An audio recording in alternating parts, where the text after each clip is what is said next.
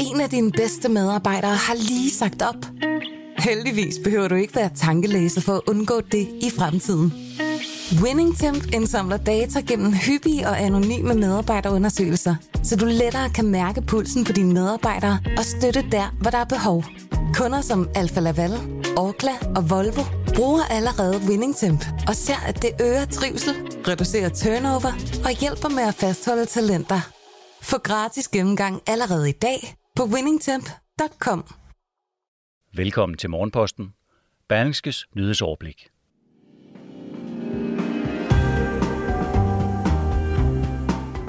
Børn og unge ned til 12 år bliver inviteret til sexchat og spurgt om nøgenbilleder på appen F3. Flere har anmeldt appen til politiet. Danmark trækker overskrifter i udlandet på grund af delfindrabet på Færøerne. Og så har sommerhushungrende danskere fundet sig en ufin finte til at få sommerhuse i en af landets mest eftertragtede områder. Det er lørdag den 18. september, og Morgenposten i dag er redigeret og indtalt af Morten Olsen.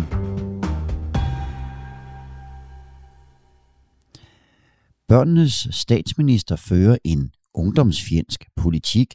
Sådan lyder skudsmålet fra flere store ungdoms- og studenterorganisationer i dagens Berlingske.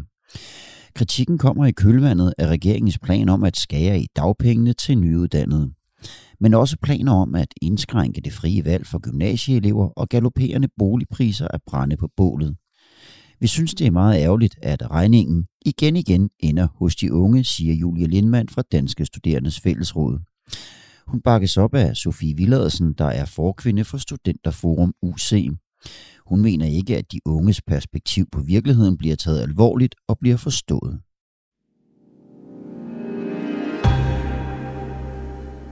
Det kan være en dyr omgang at købe sommerhus i Tisvilde Leje, der er en af Nordsjællands mest populære feriebyer. Men nu er der måske nogen, der har fundet en ufin måde at få en billigere feriebolig på. Noget tyder på, at en del har købt helårshuse i byen for derefter at bruge dem som sommerhuse. Og det er ulovligt. Et datatræk, Danmarks Statistik har foretaget for Berlingske, ser ud til at bakke op om den bekymring. Tallene viser, at der er 863 helårsboliger i Tisvilde Leje i alt. I 75 af dem er der ikke tilmeldt en folkeregisteradresse. Det svarer til, at 9% af helårsboligerne er ubeboede. Til sammenligning er kun 3% af samtlige huse til helårsbeboelse i region hovedstaden ubeboede. Og det får nu lokale til at frygte, at Tisvilde Leje ender som en spøgelsesby en stor del af året. Og hele den historie, den kan du læse på berlingske.dk.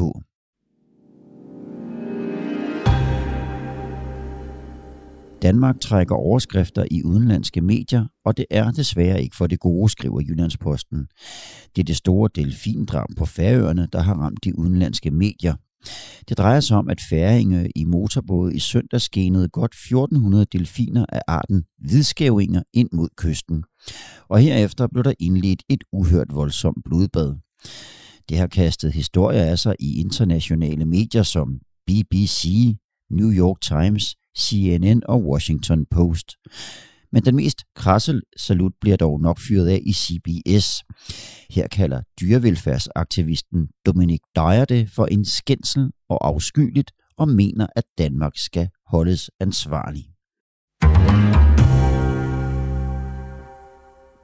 En blot 12-årig pige bliver spurgt, om hun er liderlig og bliver bedt om at sende nøgenbilleder af sig selv.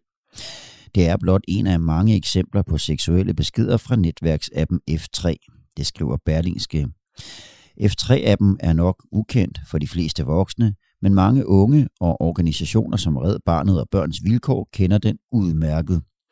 Og de er bekymrede for børn, der begår sig alene på appen. Også hos politiet kender man til F3. Rigspolitiet har modtaget 19 anmeldelser af appen siden maj 2019. Politiet kan ikke uddybe, hvad anmeldelserne går ud på, men siger, at fire af sagerne handler om viderebringelse af billeder vedrørende private forhold.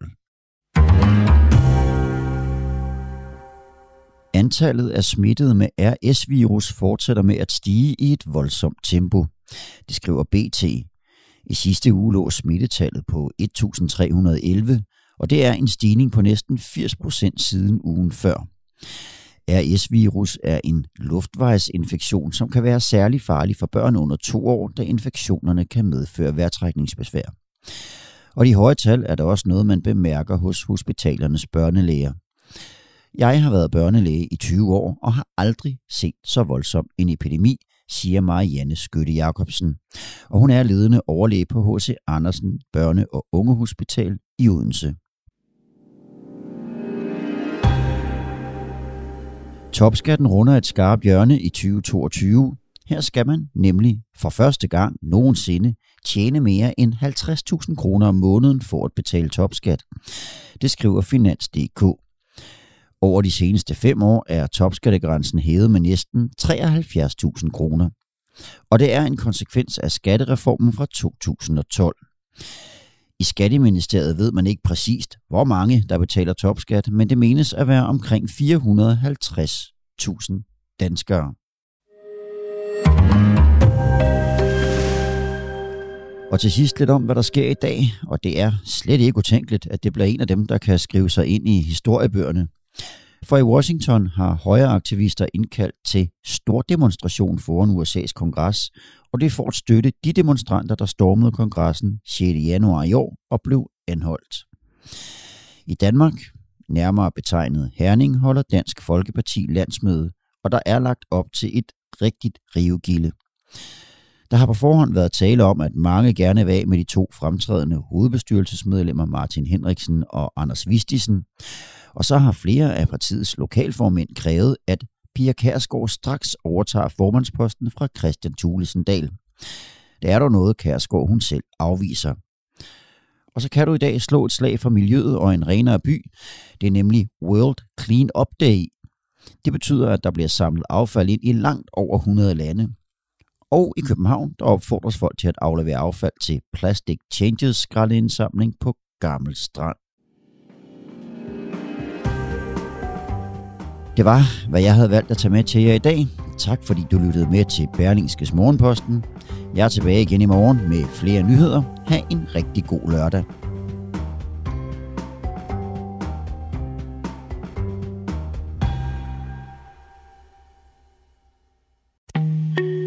En af dine bedste medarbejdere har lige sagt op. Heldigvis behøver du ikke være tankelæser for at undgå det i fremtiden. WinningTemp indsamler data gennem hyppige og anonyme medarbejderundersøgelser, så du lettere kan mærke pulsen på dine medarbejdere og støtte der, hvor der er behov. Kunder som Alfa Laval, Orkla og Volvo bruger allerede WinningTemp og ser, at det øger trivsel, reducerer turnover og hjælper med at fastholde talenter. Få gratis gennemgang allerede i dag på winningtemp.com.